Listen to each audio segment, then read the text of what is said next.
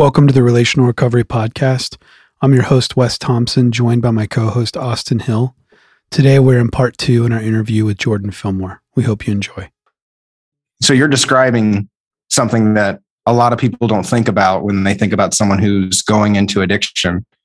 Because like, if you just like say your story without the drugs connected to it, it's like, oh, you know, I was a really great athlete. I went to school. I'm passing my classes so much that you're not like, you know, you're going to get a degree and you're co-teaching. Just like saying that story, that doesn't sound like the typical assumptions made about drug addiction. Yeah, I would say yes. I was functioning fairly well for a good while. I disguised it very well. Yeah. I guess I'm saying that because I want to highlight that there is no typical addiction. Like you can't look at somebody and identify that, like, oh yeah, they'll probably use drugs. Yeah, it doesn't care. Drug addiction doesn't care. Yeah, I mean, I did that for a few years. I get into my mid-20s, and that is when what the, I guess, stereotypical view of addicts started to take place in my life. I was working in restaurants, you know, I was bouncing from job to job. I was starting to really lose weight, show some signs there, breaking a lot of trust in family and other friends, relationships, to where, you know, I was slowly slipping into this really dark path. I lost my job. I had didn't really have a whole lot of future ahead of me. I lost my well. To circle back, so I get to a point where I lose my job, and as a means of income and supporting my habit, you know, the only thing that made sense to me was start selling drugs. You know, that was the only way that I was going to be able to not suffer physically and financially. And so a lot of what you talk about, you know, I was highly functioning early on. Well, at this point in my life, it's starting to look more and more like what people would view it as. I was using and abusing anyone and everyone I could. I didn't care, you know, who you were. It was all about me and making sure that I was okay. Yeah. So, Jordan, I'm asking this because we know each other pretty well, and we've had a lot of conversations of just about story work or life mapping, like telling your story.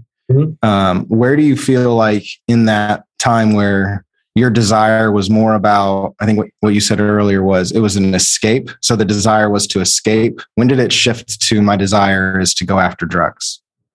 Like, do you remember what that shifting season in life looked like? Yeah. So, there was some traumatic things that happened. Like I talked about right around the time my parents split up. Mm-hmm. I was 14, I think, when my mother moved a woman into our house and basically told me, you know, hey, if you want to be with a girl, you can be with a girl. If you want to be with a boy, you can be with a boy. And it was very confusing to me. Mm-hmm. And then there was a friendship that I had with a kid that was a year younger than me.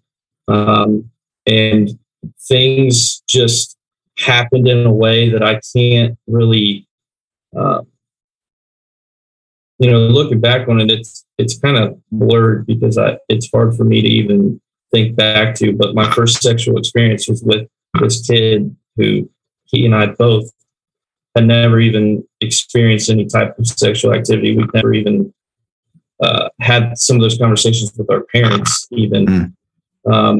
And I think that was a big catalyst for me in seeking to cover up. There was a lot of shame there, so much so that, you know, I didn't talk about it for 12 years.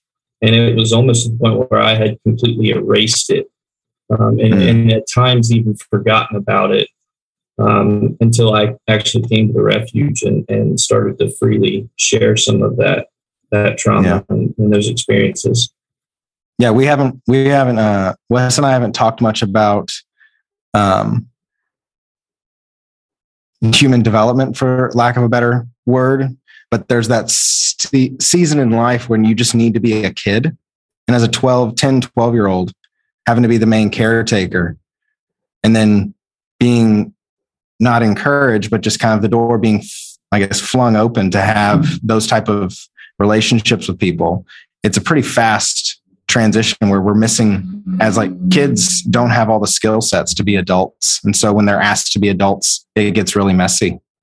And so if anybody who's like, I guess the other refuge guys who are hearing this, if you're wondering why it's like, man, I had a really rough childhood. If you actually do the hard work that Jordan has done, and thank you for having the courage to just say it, Jordan, you're able to better identify and then heal from the hurt when you say you have a crazy childhood. Because sometimes everyone says they have a crazy childhood. Some people's is a lot different.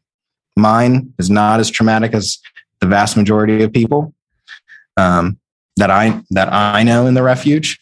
So being able to put specifics to the things that happened to us is really, do you feel like that has been beneficial in how you've healed from just, I guess, since we've just talked about up until you lost your job, being able to talk about those specifics, is that giving you the ability to think about healing differently?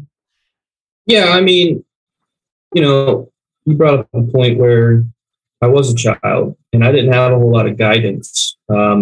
My parents were more like friends than they were actual advice givers, And so I kind of had to figure it out on my own, and I made a lot of mistakes along the way, but I didn't really know that they were mistakes. And so as I've reflected and looked back on those times, it has given me a much different perspective. It's helped me see, it's helped me show myself a lot more grace, knowing that I really didn't know a whole lot better. And the people that I did have in my life weren't really telling me otherwise. So yeah, I think that's been the hard part though, is looking back on it, because there's some stuff that, I was ashamed of for a very long time. Yeah. Thanks. So, I guess coming back to your story, what did it look like the season before coming into the refuge? So, yeah, I was actively using, and selling drugs. I was starting to, get on the wrong people's radar, if you will. And, I was basically at a fork in the road, where I was either going to slip further into, selling, with getting involved with some people that I'm so glad that I didn't, or find an alternative route. It was the middle of winter. I was getting evicted from my place. I had no working vehicle. Utilities were shut off. It was just like all these things were stacking up. And I had a family member reach out that knew where I was at, and basically said, look, you're going to die. You need to get help. And she caught me at a good time, because the day prior, I had just overdosed. And so, I half reluctantly said, yeah, let's do it. But at the time, the refuge only had intakes on Mondays.